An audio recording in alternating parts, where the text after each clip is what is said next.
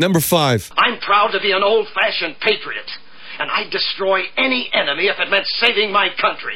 Now, what in the hell is wrong with that? You know, I liked it better when it was just called the Patriot Act, and I didn't know this fact. That term, Patriot Act, is an acronym. Huh. It stands for Uniting and Strengthening America by providing appropriate tools required to intercept and obstruct Terrorism Act. You obviously have a wonderful economy with words. Number four. Where's the longest golf hole in the world? I have no idea. It's in South Korea.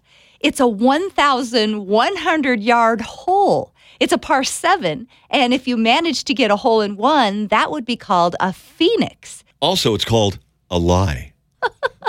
Number three.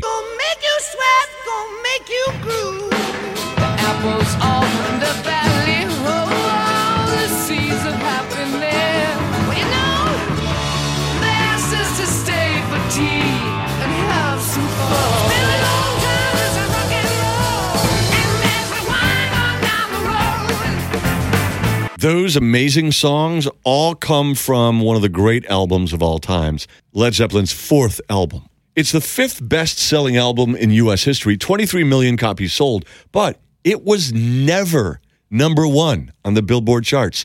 It peaked at number two. Number two. Mrs. Kennedy, what changes have you made in the White House since you moved in? I really haven't made many because one can't. It doesn't belong to anyone but to everyone in this country. Everyone knows that JFK's wife was, of course, Jacqueline. They married in 1953. But a couple years before that, in 1941, when he was still single, he dated a journalist named Inga Arvad, who was one of Hitler's personal guests at the 1936 Olympics. Conspiracy theory. Hmm. Number one. Take me out to the ball game.